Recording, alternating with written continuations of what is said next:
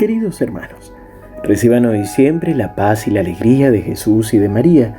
Hoy viernes primero de diciembre, la liturgia nos presenta el Evangelio de Lucas 21, del 29 al 33. Jesús hablando a sus discípulos acerca de su venida les hizo esta comparación. Miren lo que sucede con la higuera o con cualquier otro árbol. Cuando comienza a echar brotes, ustedes se dan cuenta de que se acerca el verano. Así también, cuando vean que suceden todas estas cosas, sepan que el reino de Dios está cerca.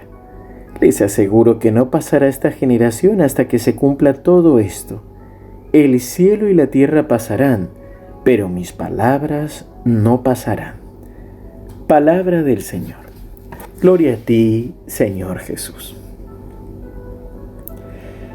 Durante esta última semana del año litúrgico se nos ha presentado todo un discurso escatológico o de los últimos tiempos de los que nos habla Jesús. Nos habla de que las estrellas se moverán, de que habrán signos en el cielo, de que habrán guerras, de que habrá movimientos, eh, que veremos que ciertas cosas en el mundo se moverán.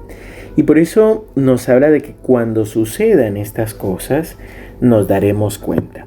Pero realmente la invitación del Evangelio de hoy tiene que ver con desarrollar una gracia y una bendición que llamamos el discernimiento. Discernir es semejante a lo que hacen los albañiles cuando van a usar la arena para hacer una mezcla y pasan por el cernidor para distinguir lo que es la piedra grande, la basura, de la arena que verdaderamente les va a servir para poder construir. Y asimismo, nosotros discernimos, separamos todas las mociones que nos vienen al corazón, todo aquello que escuchamos, todo aquello que nos viene en nuestro interior. Tratamos de descubrir si viene del buen espíritu, del mal espíritu o de nosotros mismos. Jesús nos va dando unos criterios de discernimiento intelectual, es decir, más allá del carisma de discernimiento que el Espíritu Santo puede darnos, Jesús nos enseña a usar el intelecto y nos enseña también a usar todas las potencias de nuestra alma. Él usa este ejemplo o testimonio que hacemos con el clima o con la naturaleza. Dice, Miren lo que sucede con la higuera o con cualquier otro árbol. Cuando comienza a echar brotes, ustedes se dan cuenta que se acerca el verano. Asimismo, el Señor entonces nos compara con el reino de Dios. Y lo que nos enseña es que cuando sintamos que tal vez hay desesperación, desconfianza, angustia, es cuando más necesitamos acercarnos a la oración y a la presencia de Dios. Es interesante que en el mensaje de este 25 de noviembre la Reina de la Paz nos invita a perseverar en la oración y sobre todo dice para poder traer esperanza a un mundo que ya no tiene esperanza. Por eso aquí lo más importante no es si se acaba este mundo, si son los últimos tiempos, sino el poder creer en la palabra de Dios y en la presencia de Dios. El cielo y la tierra pasarán, pero mis palabras no pasarán. Nosotros lo decimos y en el año 2000 celebramos ese jubileo. Jesucristo es el mismo ayer, hoy y siempre.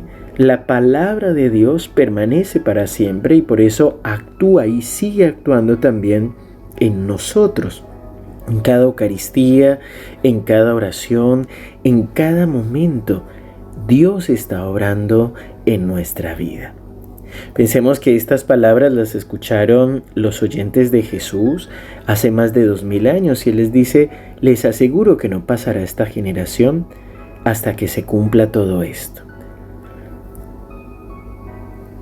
Porque cada uno de nosotros tenemos también ese espacio de tiempo para convertirnos, para ver el reino de Dios ejercerse sobre la tierra y poder vivir aquí.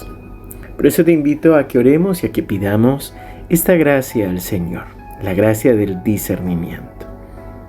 Padre bueno, Padre amado, te alabamos y te bendecimos por tu Hijo Jesucristo. Gracias Señor por llamarnos a tu presencia. Gracias Señor por hablarnos al corazón. Hoy Jesús, queremos pedirte que por el poder de tu preciosísima sangre abras nuestros ojos y nos liberes de la venda que nos cubre. Ven Señor y quebranta las cadenas que nos impiden ser libres. Ven Señor y sana las heridas que nos impiden ver con claridad nuestra vida, la vida de los demás, el futuro. Ven Señor, ven y concédenos tener la experiencia de tu amor para poder creer en ti, para poder avanzar en ti. Ven Señor, ven y abrázanos, ven y concédenos esta gracia, ven y concédenos la luz de tu Espíritu para comprender en dónde tú estás y aquello que tú quieres. Enamóranos de ti, Señor, enamóranos de tu palabra y de tu amor. En el nombre del Padre, y del Hijo, y del Espíritu Santo. Amén. Queridos hermanos, que el Señor los siga bendiciendo abundantemente. Les recuerdo que hoy es primer viernes, así que si puedes, haz una oración al Sagrado Corazón de Jesús, confiésate, ve a la Eucaristía, entrégate también al Señor y que espero que puedas también estar haciendo ahora la novena a la Inmaculada Concepción. Entrégale tu corazón al Señor y le pido al Señor también que en este primer día de diciembre te conceda su protección, su bendición y la bendición de nuestra Madre, la Virgen María, para todo este mes. En el nombre del Padre y del Hijo y del Espíritu Santo. Amén. Seguimos unidos en oración.